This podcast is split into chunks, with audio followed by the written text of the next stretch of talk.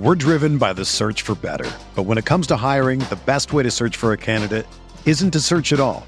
Don't search match with Indeed. Indeed is your matching and hiring platform with over 350 million global monthly visitors, according to Indeed data, and a matching engine that helps you find quality candidates fast. Ditch the busy work. Use Indeed for scheduling, screening, and messaging so you can connect with candidates faster. Leveraging over 140 million qualifications and preferences every day, Indeed's matching engine is constantly learning from your preferences, so the more you use Indeed, the better it gets. Join more than 3.5 million businesses worldwide that use Indeed to hire great talent fast. And listeners of this show will get a $75 sponsored job credit to get your jobs more visibility at Indeed.com slash BlueWire. Just go to Indeed.com slash BlueWire right now and support our show by saying that you heard about Indeed on this podcast. That's Indeed.com slash BlueWire. Terms and conditions apply. Need to hire? You need Indeed. My name is Jari Bolander. Welcome to the Entrepreneur Ethos Podcast.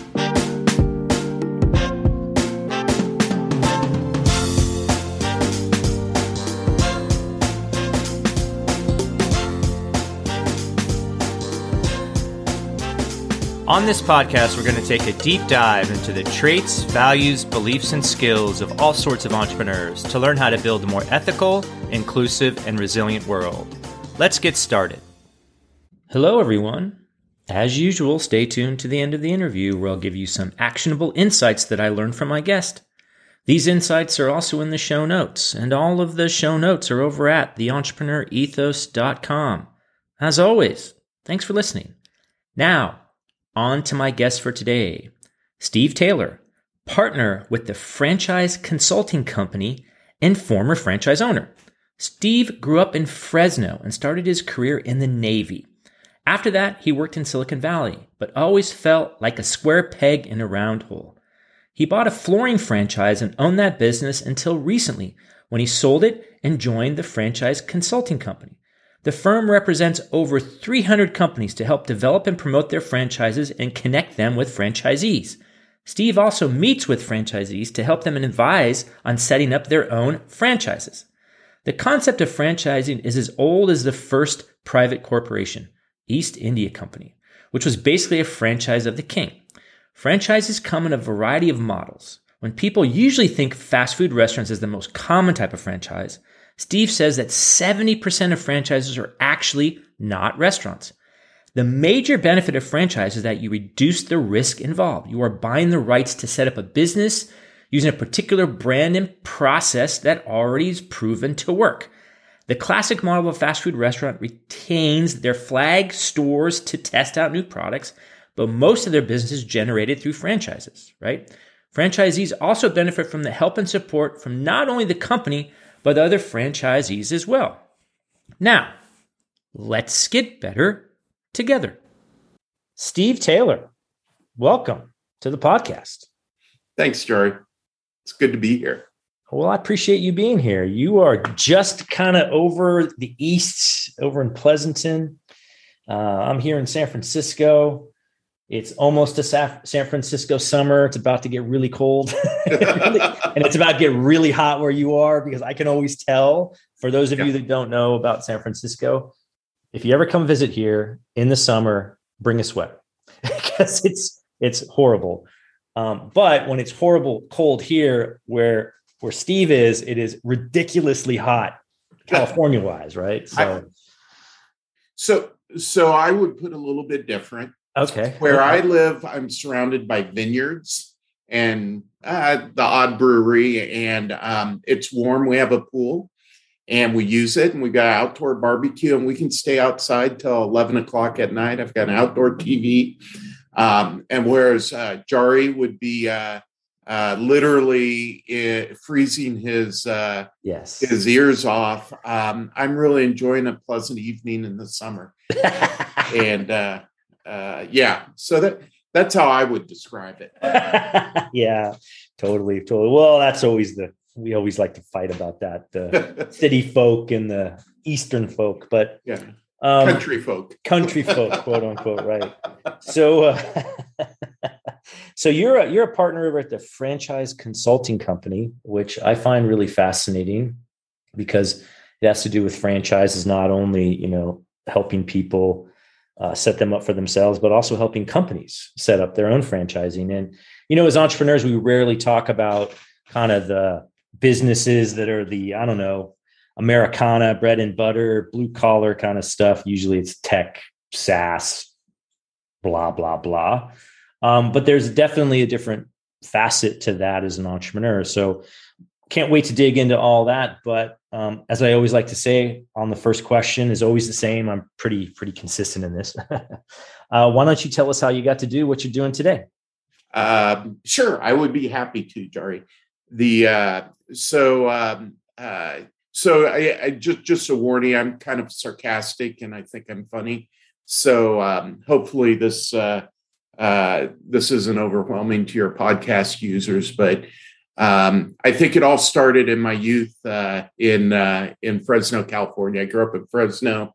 I was the youngest of three sons, um, and uh, ended up going to the Naval Academy. And my my my parents, before my oldest brother was born, moved from San Diego uh, up to, to Fresno. And a couple years after I left to go to college, they they moved back to San Diego and if you know the geography in California at all, you probably realize why. Um, but but anyways, I went to the Naval Academy, served in the Navy. Um, frankly, all over the world, enjoyed that. It was a great um, uh, it was a great experience for me, and um, uh, ended up in the Bay Area. I left the Navy, worked in um, Silicon Valley uh, for a number of years, but always felt like uh, it was kind of a uh, square peg in a round hole type thing. Things just didn't quite make sense to me at times, and uh, some things did, and it was exciting, it was fun. But eventually, I started my own business, which turned out to be a franchise.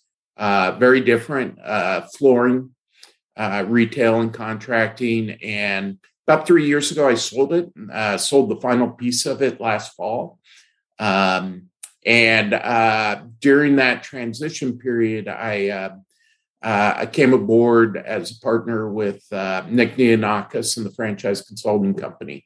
And we've been doing uh, a number of different things. And the two primary things we do do um, is number one, we uh, we work and represent about 350 to 400 franchise concepts, um, uh, promoting those uh, to individual buyers who want to purchase franchise franchises franchises franchises.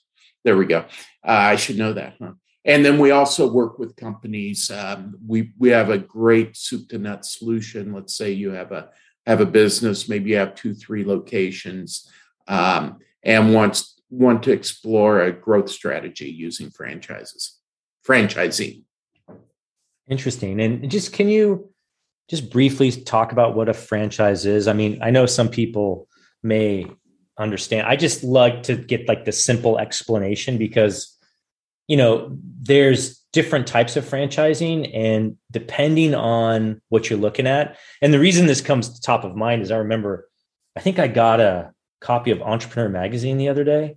Uh-huh. Literally, it was like the franchise edition. And I'm just looking through it and it's like, oh, top 200 franchises in development. I'm like, I didn't even know there was that many. So, yeah, if you could just sort of just quickly because sure level set. sure and and you know there's a lot of misconceptions so um uh so quickly what what you're doing as a franchisee is you are renting uh, some type of proprietary knowledge, some type of IP, if you will, um, in exchange. Uh, uh, uh, you know, you're you're paying to rent that, and that could be trademarks, that could be any number of different things. So, two things I want to point out. Number one, there is a very long history of franchising. Um, you know, I, I don't know, I, I love history. And uh, the East India Company is, um, you, you know, when was it for the the 15th or no, I'm sorry, the oh no, East India, that was like 1600s. Like, yeah, yeah. So that was the actual, interestingly enough, I know you live history, that was the actual first private company chartered like usually they were kings that had all this money or queens or whatever. They were like the first publicly they were the first public corporation, which is just fascinating. Like you're like, really? 1600? Something like 1600, 1640. I don't remember, but yeah. Yeah. So so my point is they were uh, they were a franchise, right? They um the king gave them a charter to go somewhere and do something in exchange for that. They provided benefit back to the king. So um, the uh, today's franchise isn't that much different than that. And um, I mean, it, sans the racism and all the others. well, you, you know, I, I, I suppose they're, they're a little different. I was going to make a joke about Ku Klux Klan franchising, but yeah, probably. I, I, I, won't. I, you know, I can't in today's environment. I mean, it just yeah, wouldn't be. Yeah, yeah. Good, better part of valor. Better part of valor. Yeah, my my, which again, if you know me, it's uh yeah, that was near miss. the um, but but my point my point being is this has been around a long time, and um, the the deal is is the king didn't have the money and the people uh, to expand his brand, right? So he gave up some control. Uh, he gave up some upside for a consistent revenue stream.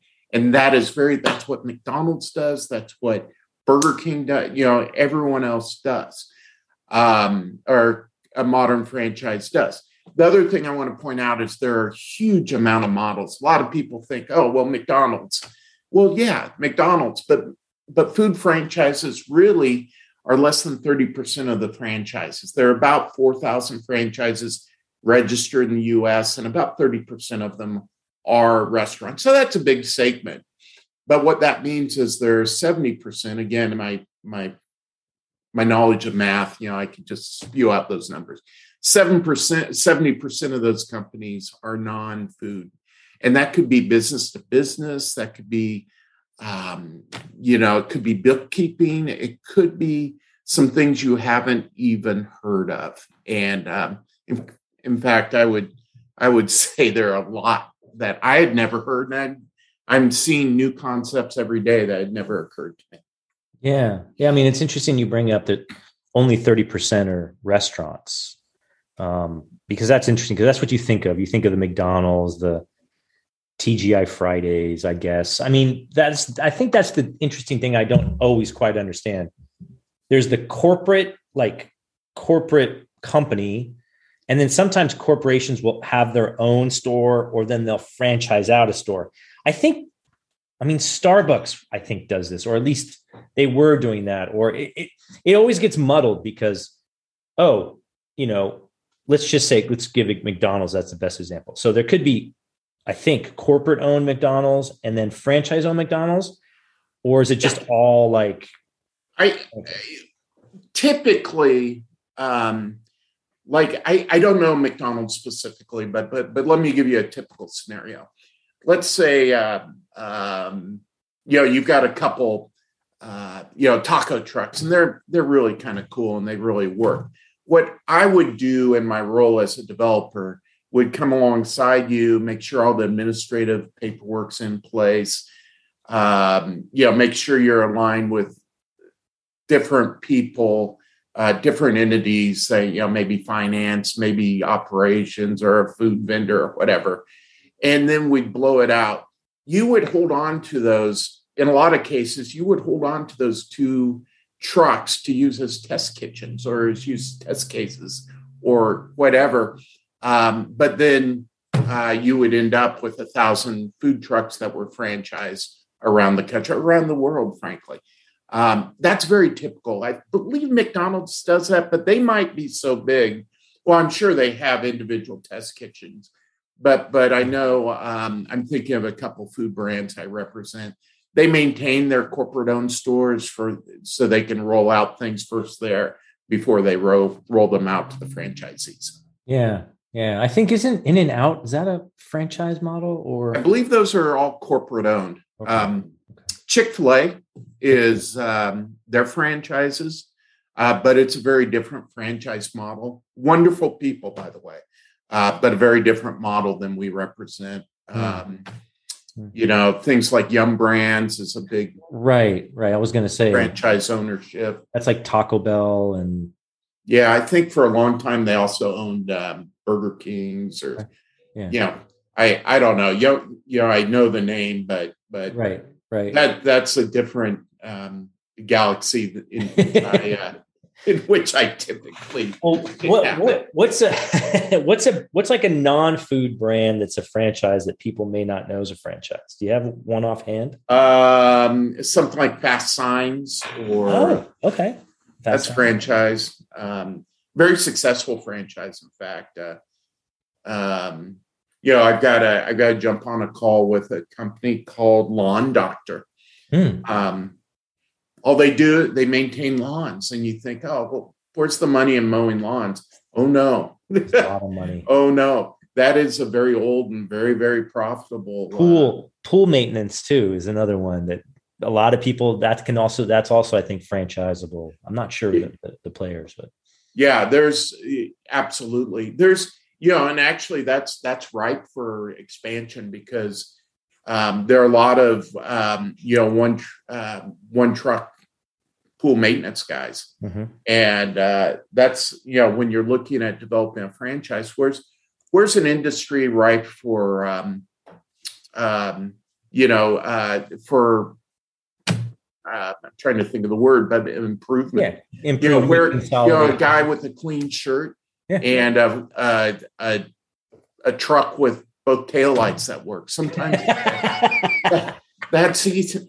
You know, and you you you you put together the software do you get integrated real world um, you uh, uh, uh, you know put a call center in so you don't have a guy yeah yeah yeah yeah talking on the the cell phone trying to write down in a in a calendar while driving down the road you know that type of thing yeah. i mean pool there's some awesome uh, new pool, pool service companies it's just funny they kind of top of mind but that's a great example yeah, yeah, yeah, yeah. And I think the interesting thing about the franchise model, you know, as opposed to like, okay, quote unquote traditional entrepreneurial, I come up with a great idea. Wow, yay. I think the interesting thing about the franchise model is that they've proven the business model. And like the E Myth, right? They yeah. have this is the playbook, this is the blueprint, this is the documentation, whatever it is. Now, of course, since you're not inventing that from scratch, you obviously have to pay some sort of fees or whatever. But do you have any numbers on like success rates? Like what I find interesting is that, you know, let's say you wanted to be on get into the entrepreneur game, you know, could could be whatever. And you know what? I really don't want to go and like event invent something. I'd rather start off with like a franchise. Do you, is there like I would assume they generally are going to be a little more successful than start from scratch. But I, am not sure. How does that all work? You, you know, I um, so so take this with a, a small grain of salt. I don't have numbers. I don't know if they exist. I've never found any numbers that I, I feel like I could I could commit to, right? But that said, everything I have read even the Wall Street Journal ran an article about uh, um, how franchises versus independent restaurants did during the pandemic, for example, and the restaurants ex- did extraordinary, extraordinarily better. And um, so, um, again, you can do your own research. I mean, it's pretty easy. Google in, you know, I'm sure Inc. probably has something. I mean, uh, uh, you know there are numbers available out there but but typically they do better and there's um, there's kind of a catchphrase but it it also makes sense right uh, you're in business uh, for yourself but not by yourself and you know think uh, when the pandemic hit if i was an independent business um, you know trying to get money in the door and food out the back or you know whatever it is you don't have a lot of time, and any business owner knows this. You don't have a lot of time to scratch your chin and say, huh, well, I heard on the news today there's a pandemic, how that's going to affect me. But what, as a franchisee, typically the franchisor is tied to your success. They have that global both responsibility, that obligation, but also that imperative to fix it or to anticipate big changes. And and leveraging you know in the case of food i mean i'm thinking of one brand actually um, based here in the east bay in danville. Uh, but they very quickly rolled out it was um, um, you know like a smoothie a, a, a, healthy restaurant option they ran out a, a they developed a, an app for example so people could go online order and pay online right in the first month of the pandemic mm-hmm. and um, to the point where restaurant owners were having their biggest months ever after a couple months and they're like I don't even know why I opened a dining room. I put a table out front, people pay up front or pay online. We leave the drinks out front, they pick them up, easy peasy. Yeah. And um, and I and I and then you contrast that against an independent restaurant there. I mean, I I know in my own city in Pleasanton, very very nice place, but um, their independent restaurants gone out of business. Um, I believe for reasons that were entirely preventable. So. Yeah, no, I mean there was a couple in my neighborhood, my old neighborhood, where they thought the pandemic was only going to last a couple of weeks, shut down, and then never opened again. And it was a yeah. it was a chain. And I think I think the interesting thing about that is, and I think you're right, it it it the the support network of you know we've got kind of got your back or look, this is what the global world is saying or looking like. This is how we think you should adapt to it. Because, you know, if you've done anything with small business owners, if you, I used to be a, a counselor at SCORE. I mean, I know I'm not that old, but I was a point where I'm like, oh, you know, I'll just do this. I had some time. And the, the, the whole thought process of process efficiency, the, the whole E myth thing, which is just spot on, right? Right. Because they're working in it, not on it, right? And any little disruption, any little like the thing just flies off the rails because they're not thinking, how do I put up these guardrails to make sure I'm okay? They're literally, you know, they people say they live paycheck to paycheck. Some of these businesses, it's literally like day to day, you know, and the accounting yeah. is a box, shoebox full of receipts, maybe, you know. Um, so that's why it's interesting to have that infrastructure. Well, you, you know, something I, I meant to mention before, um, uh, when, when you're looking at franchise, let's say you're an investor looking at franchises. Um, and if you, your background in SCORE probably speaks to this, but, but you're able, or let me put it another way, I won't represent a company that doesn't facilitate conversations between prospective franchisees and current franchisees. So you can actually um, you can uh, get a lot of information from current franchisees. You know, you know about profitability, you know, hard numbers, you know, just just depending on your approach.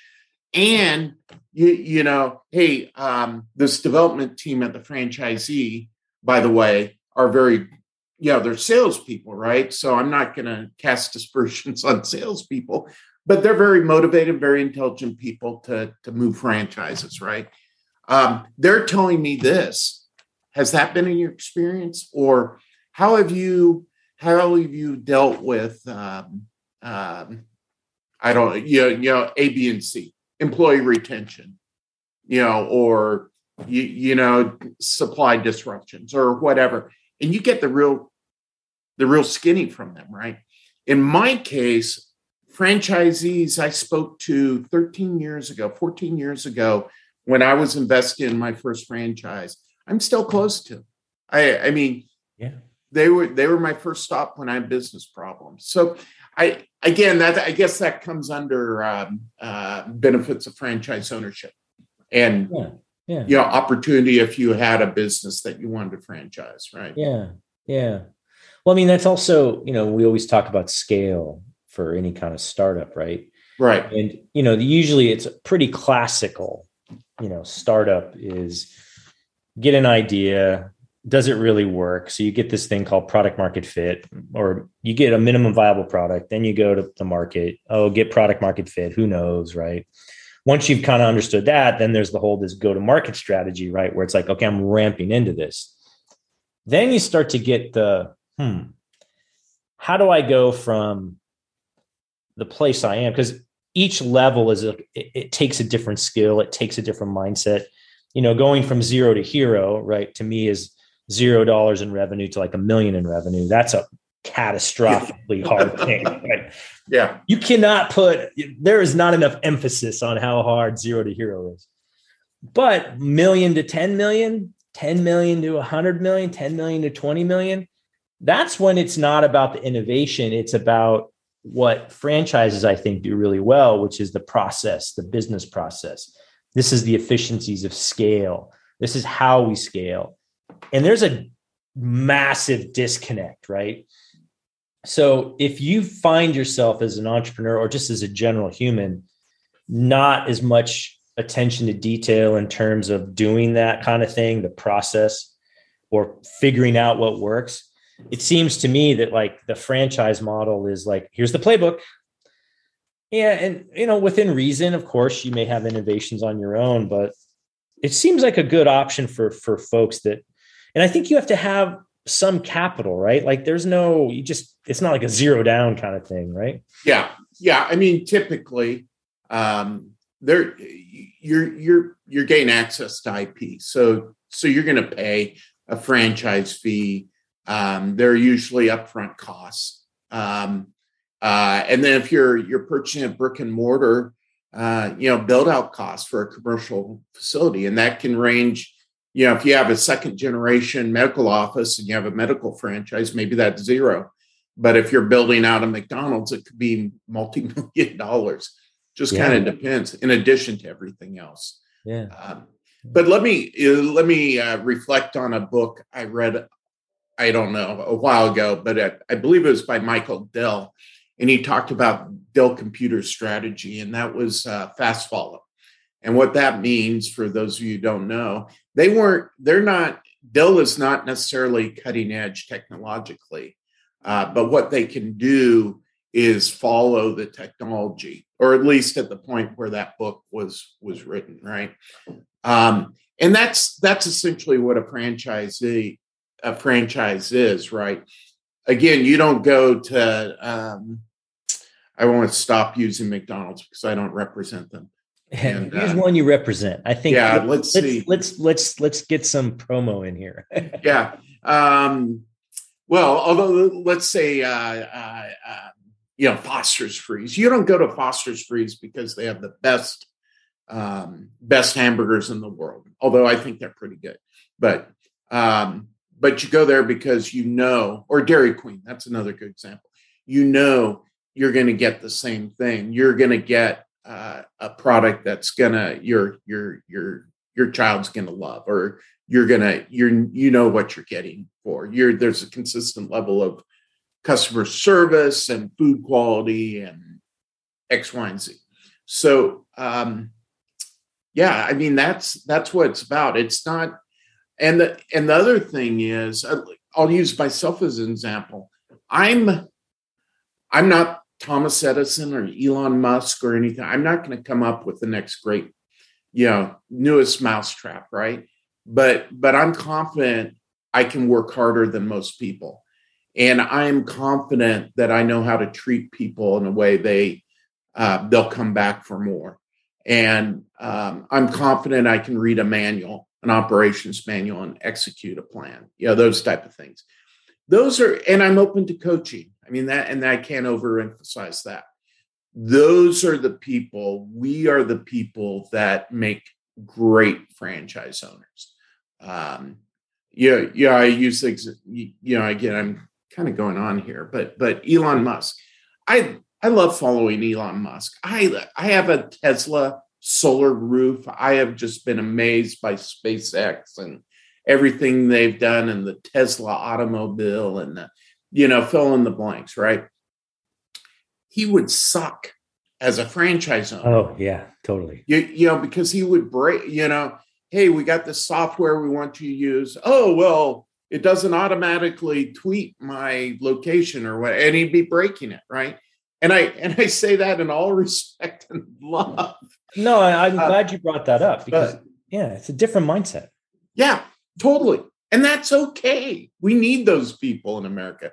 Thank goodness we've got an African American uh, that decided to to move to America and, and do what he's done. It's just amazing. Yeah. But terrible franchise owner. Yeah. no, I agreed. I mean, it's it's interesting, I, and I like this distinction because, um, a lot of times, so you know, I'm always a, I'm always like talk about the blue collar work ethic, and I think more tech entrepreneurs should really embrace this idea because I have a tremendous respect for blue collar workers that the skill level, the, the, the dedication, the smarts, like the ingenuity. I'm like a big fan because I really think it's not talked about enough that being an entrepreneur, the attitude is it's mostly the blue collar work ethic. It's really not the creativity. Now, for a SaaS startup, for these ones where you're starting from scratch, yes, there's a creativity in the beginning. Don't get me wrong. I'm not saying you got to know what you're doing, but the generally, and I'm going to say 80% of it, to be honest, is blue collar work ethic. How are you going to build this thing so that it's reproducible? It's time certain in terms of revenue models and everything. And well, while that mix may be leaning a little less than 80% in the beginning, chances are like what you're building, someone's built before, and you're just doing it in a different way. Right. And so that's the reason why I think the blue collar work ethic kind of ethos, for lack of a better word, is it's just not championed enough. And I and I and and the innovation in a franchisee or franchisor, like coming up with how you can basically train anyone to do your business, kind of like the military, right? You look at a military manual and you're like, this is Sesame Street simple to do. I mean, you could take an 18 year old kid and they're like, we're going to teach you how to, you know, maintain an F 18, right? Or yeah, missile. Yeah, Like you would be shocked. You read some of these manuals, you're like, you are be shocked at how simple it is. Like, turn this bolt this way.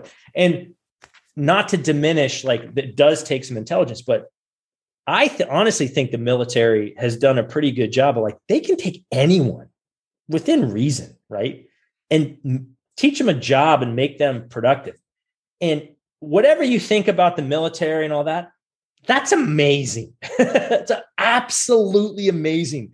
That, and I think that's what franchisors are do. I there is a certain amount of innovation and art in that that I think a lot of entrepreneurs can learn from because it is super important that when you hit a certain point, your mindset shifts from Elon Musk to you know being an being the blue collar doing re- repeatable yeah. um, business. But let let me I, i'm going to go back to mcdonald's because this this speaks directly to this so so one of my favorite high school teachers um, he retired um, from the school district i want to say in the late 80s but he took a job teaching English in Poland, in Krakow, Poland. I believe it's Krakow, but not a lot of Western influences. But but he was he was. Um, um, I got a chance. I met him in London. I was still in the Navy, and he was still he was still there. He flew over. We spent a weekend together. Just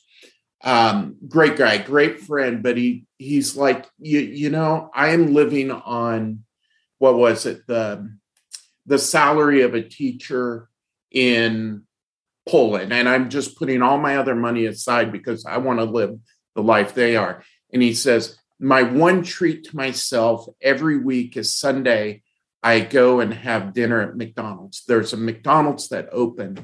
And he says, Steve, you wouldn't believe the state of customer service in that city, with the exception of the McDonald's. He says, there are people with smiles on their faces pushing brooms and it's it's a it's a mindset change. And he says, no matter what you think about McDonald's, they are changing the economy in Poland. And look at Poland now, 30, you know, 30 years later, and they are um, Yeah, I've been told that Poland, I'll pro- we'll probably get letters from Polish people, but Poland would be willing to become the 51st state of the U.S.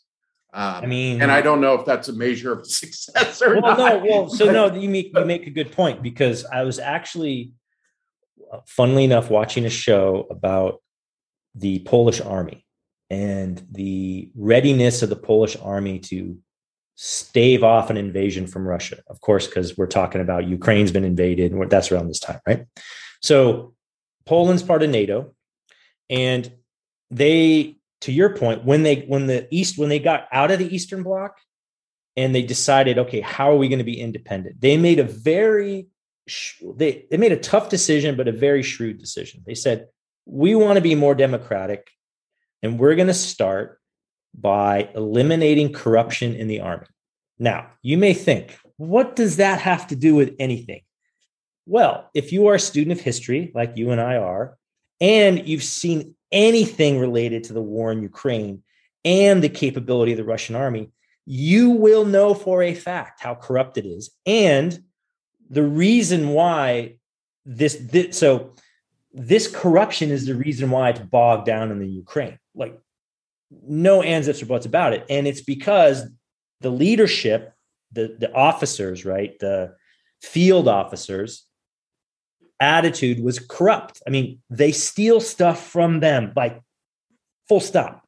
Right. right. That degrades readiness or whatever. So Poland said, we're not going to do that. We are going to overhaul this. We're actually going to root out corruption.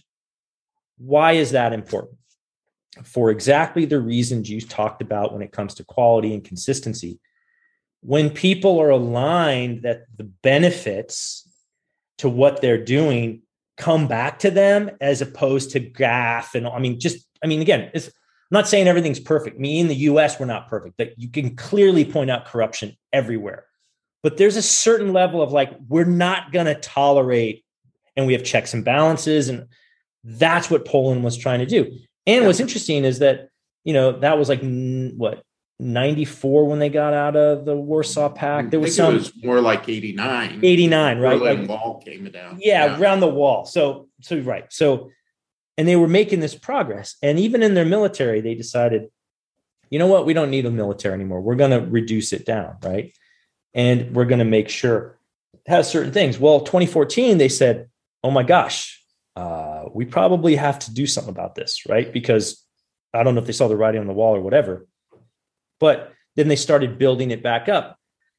And the reason I bring this all up is because what you talked about about Poland is one of the most democratic growing economies from the Eastern Bloc in Europe, actually a model for how that transition happened and that attitude about the people in that McDonald's and how it was spreading, they embraced, to your point, being coachable. This is how we do things, right? That's incredible. And I think that is the testament to the idea of innovation through process. Like, I think that's what franchisors do. Yeah. The, um, I mean, if I could put a neat bow, I call it the rule of law being dedicated to the rule of law as opposed to the rule of personality. Yeah. And you see that. I mean, you look at any corruption index, right? And and you look at you look at the players in any political system, even here, right? It doesn't matter what side of the spectrum you're on. And I right. call it spectrum because people are sometimes on the spectrum and are get all whacked. It's like, no, no, no, no. Follow the money. look at where these things are going, right? Like it ain't it's not all what it seems but we still have like there's a free press. There's rules. And whether you like more government or less government or whatever like the rule they set the rule. If we all play by the same rules then that's great. We're playing. To your point i'm a hard worker. Uh, there's no one that can outwork me. They can out they can if the deck is stacked against you. And i think that's the reason why franchisees and franchisers are just such a powerful tool or powerful model. A tool is not a right word, powerful model because, hey, man, you want to work hard? We know this works. We've done it 25 times before. Have at it. And oh, by the way, we're here to make sure you're successful. that's a pretty powerful thing. And I don't think, again, not talked about enough. It should be. And and I think I think also where where it comes into play is we talked a little bit about this before, is that um, you're actually helping veterans become franchise owners, which I think is a very one very needed. I mean, our veterans need all of our support um, for their service, and you know, your your service was is much appreciated. But also, I mean, coming out of the military, I mean, I've never been in, but I have buddies that I mean, like, my guess is they're pretty good at it, considering it's like, here's the book, go for it. You know, mean, is that true, or am I just like fantasizing about it? I don't know. No, no. Uh, what is it? One out of uh, seven franchise owners, I believe, has a military veteran background. Um, and you're exactly right. I mean, there are two things. I mean, as veterans, um, you learn how to read and execute a plan, um, but um, also how to uh, keep the the mission in um. Right. I, I think as Colin Powell said, um, maybe it, it was uh, Jim Mattis, uh, but but um, no no op plan uh, survives first contact, right? So uh, once the bullets start flying, uh, difference between a successful and unsuccessful soldier is someone who can transition from you, you know reacting to the bullets to focusing on the mission and how I'm going to accomplish it now. Yeah, I think and that and, General Mattis said the same thing. The, yeah. What was it? The uh, most important. Petraeus? No, I think it was Mattis. He said the most important six inches on the battlefield is between your head or between your ears. I mean, one of those guys did, but yeah, yeah, yeah, yeah. What? Yeah, but but it's true. It's, it's true. It's the same thing with uh, how do you how do you keep moving forward, um, both literally and figuratively, uh, with franchise. And um, I know for me, sometimes it was a struggle, right? And um, um, yeah, I, I, mean, I would love to talk about how I made the decision to sell, but I think that's a story for a different day. But um, um, you, you, know, I think um, I think as owners, as presidents, as executives, that as managers, we owe our employees a couple things, and one is um, the tools to be successful what, whatever those tools are. And then number two is a vision. And that and that's about it. What is the vision? The vision is to serve a hamburger to everyone within a five mile radius, or uh, to replace 10% of the signs in our community with this, this, this new lighted sign we're selling, or whatever it is. What's the vision? That's our goal as owners, as leaders. And then providing the tools sometimes that tool is you know some additional training or guidance in in particular areas uh, sometimes it's a new screwdriver right sometimes it's a truck that doesn't break down i had one of those trucks and i had to get a repair but um, that's what it comes to and the, the franchise gives you that opportunity to define what are the tools um, what is the vision um, how we're going to help you get there and um, you know move forward. Know, so yeah, yeah, wow, wow. I mean, this has been a great conversation. I think it's uh, one of those things we could go on forever, but uh, I really appreciate your time, and uh, it's just you can always learn a ton from different things, you know. And I think that's the thing that I always take away from these interviews, as well as like different perspectives. And so I appreciate your perspective on franchising, the power of it, the importance of it, and um, yeah, good luck, stay safe, and uh, we'll be in touch. Thank you, thank you very much, Jerry. Thanks, Steve, for being on the show and a excellent discussion about how franchises. Um, never knew that most of them aren't restaurants. So, here, as promised, are your actionable insights that I learned from my interview with Steve. A franchise requires upfront capital, but buying a franchise can be a good way to start a business if you don't have specific product or services ready to offer, providing you're willing to work hard, follow a process, and accept help. So yeah, one of the you know major benefits obviously is that they sort of have a playbook for how to do it. Um, and that is, can be beneficial if you're just starting out or, you know, you don't know really what to do. Um, as he did mention, they do have upfront costs, so you got to worry about that. But if you are thinking about being an entrepreneur and you really don't have a product yet, I mean, you can ask yourself the questions like, is a franchise right for me? Um, are there anything I'm in, in particularly interested in? Do I have experience? Maybe it's a plumbing franchise or some other thing that you may be able to use your skills. And um, it's just as entrepreneurial because you actually have to go in and you know get market share in a market that may or may not be you know may not have that service in there. So it's it's definitely something to think about, and it's an interesting interesting way to go. Franchises are generally more successful than other types of startups. Steve notes that franchises were well suited to pivot quickly when the pandemic hit. Corporations can provide tools and brain power to help make this happen. So, the thing about a franchise, obviously, is that um, there is a vested interest in making it successful.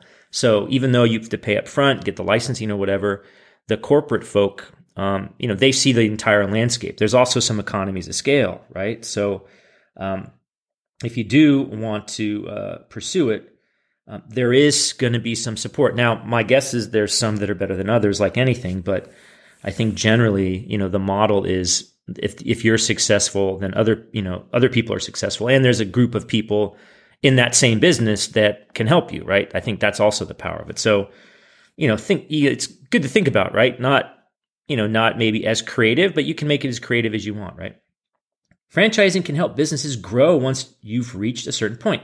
So consider this as part of your growth strategy. So let's say you own your own business and you want to make it into a franchise. This is sort of um, the e-myth kind of methodology. Well, while you know, don't work uh, in your business, work on your business, build processes into control. So if you are thinking about it, you know, ask yourself the question: Hey, um, how much of my processes are documented?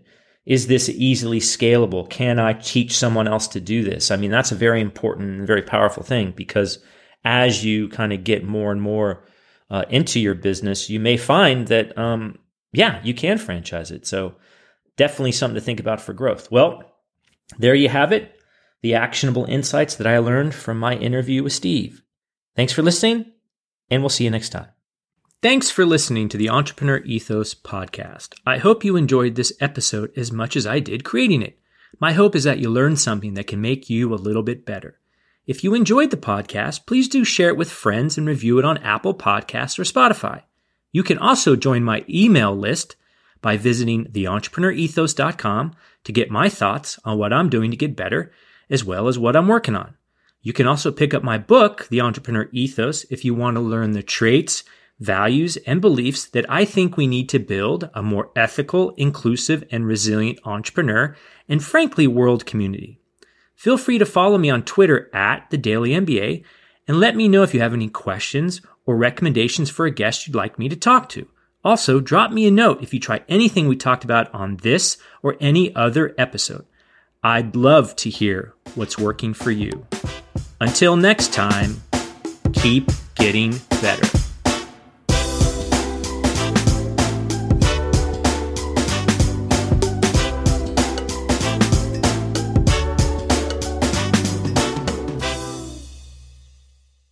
Everyone is talking about magnesium. It's all you hear about. But why? What do we know about magnesium?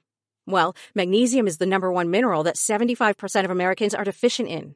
If you are a woman over 35, magnesium will help you rediscover balance, energy, and vitality. Magnesium supports more than 300 enzymatic reactions in your body, including those involved in hormonal balance. From functional medicine doctors to mental well being and female hormone experts, we all know that magnesium is the one mineral to improve all aspects of well being and health. But which one?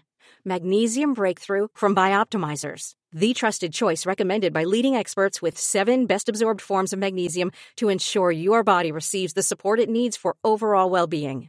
Go to bioptimizers.com slash balance today and use code BALANCE10 for 10% off. Support your journey to wellness at B-I-O-P-T-I-M-I-Z-E-R-S dot com forward slash balance. Magnesium Breakthrough from Bioptimizers, your foundation to optimal health and vitality.